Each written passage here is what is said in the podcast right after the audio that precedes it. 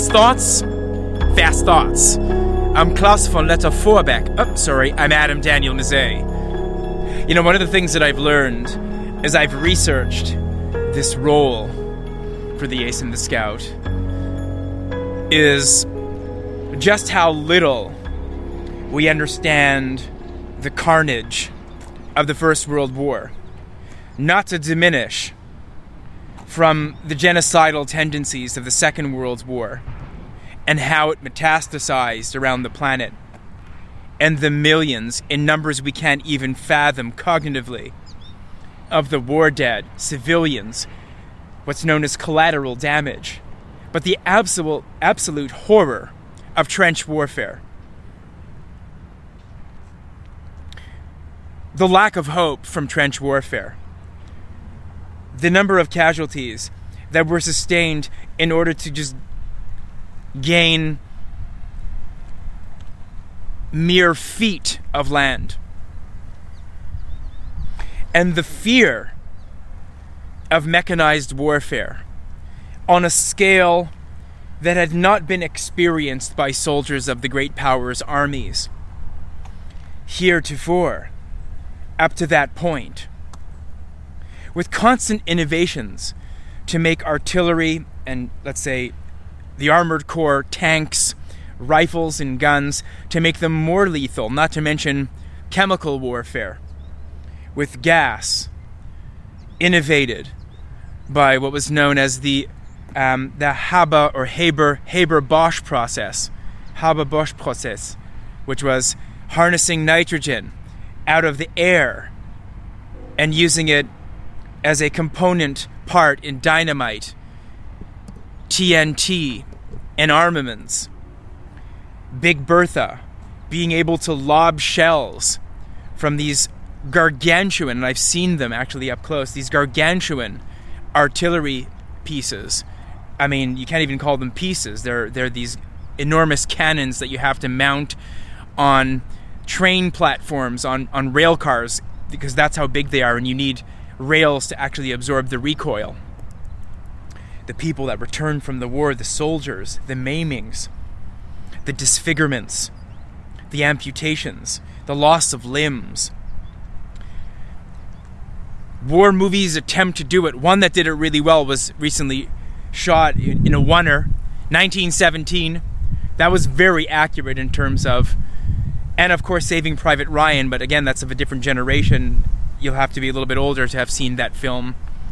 Just that's the Second World War, but the first conflict, just the first conflict, hand to hand combat, bayonets fixed, punching, kicking, pummeling, crushing, booby traps, and then the vermin that were dwelling in the trenches, filled with brackish water, and the disease, the gangrene, the lack of food, lack of supplies.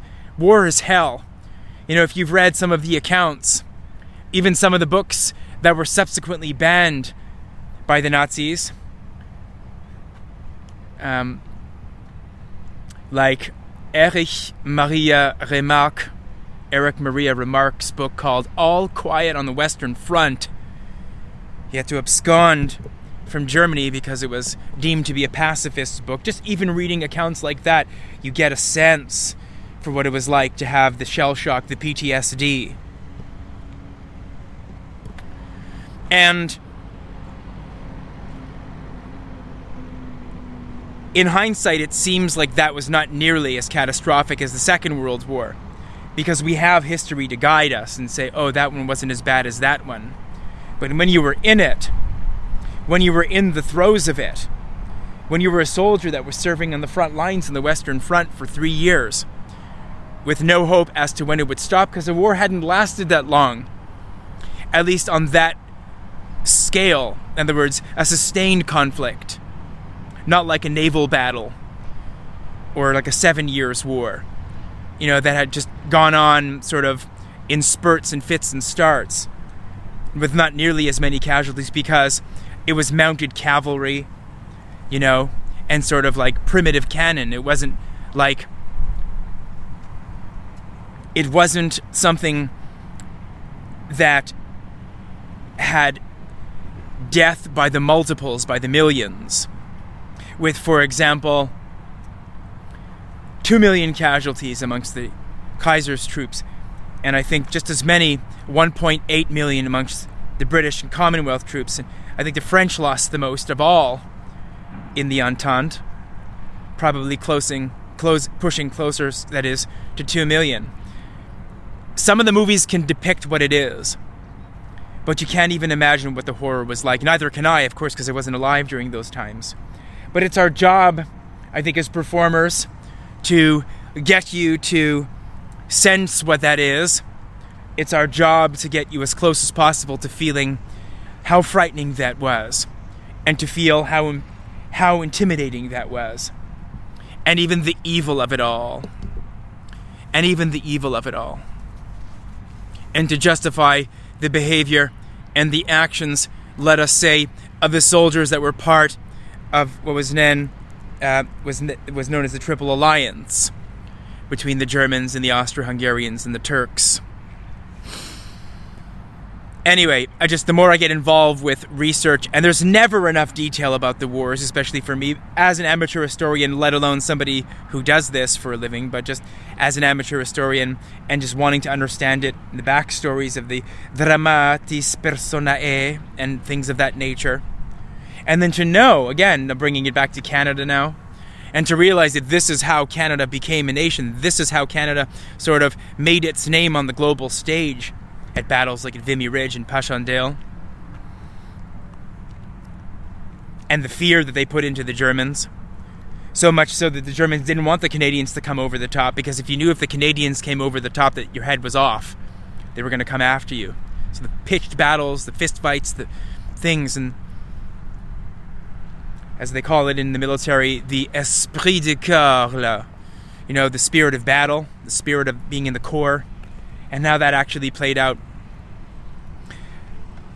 And you see the thousands, the hundreds of thousands of graves if you travel in northern France and Belgium and you see the different grave sites and just looking out over the terrain and going over the documentaries as I have, it is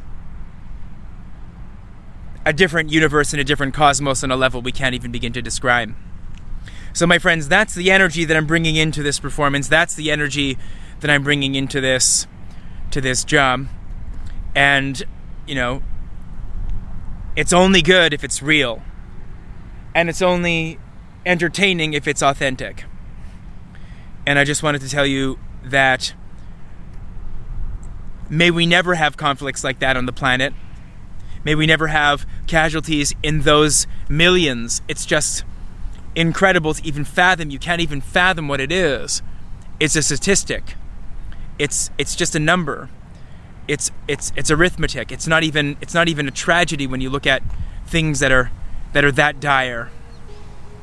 Anyway, my friends, those are the things that I'm thinking about in these few days in the lead up to principal photography, and I just wanted to tell you um, how much it means to me, what an honor it is for me to be able to do this for you, to be able to tell this story, this very important story. The battle at the Oryx Trench near Upton Woods in France, and the victory of the Canadian troops on the Western Front, how much of an honor it is for me to recreate and reenact this battle. See you on the other side, maybe with a couple of fast thoughts in between.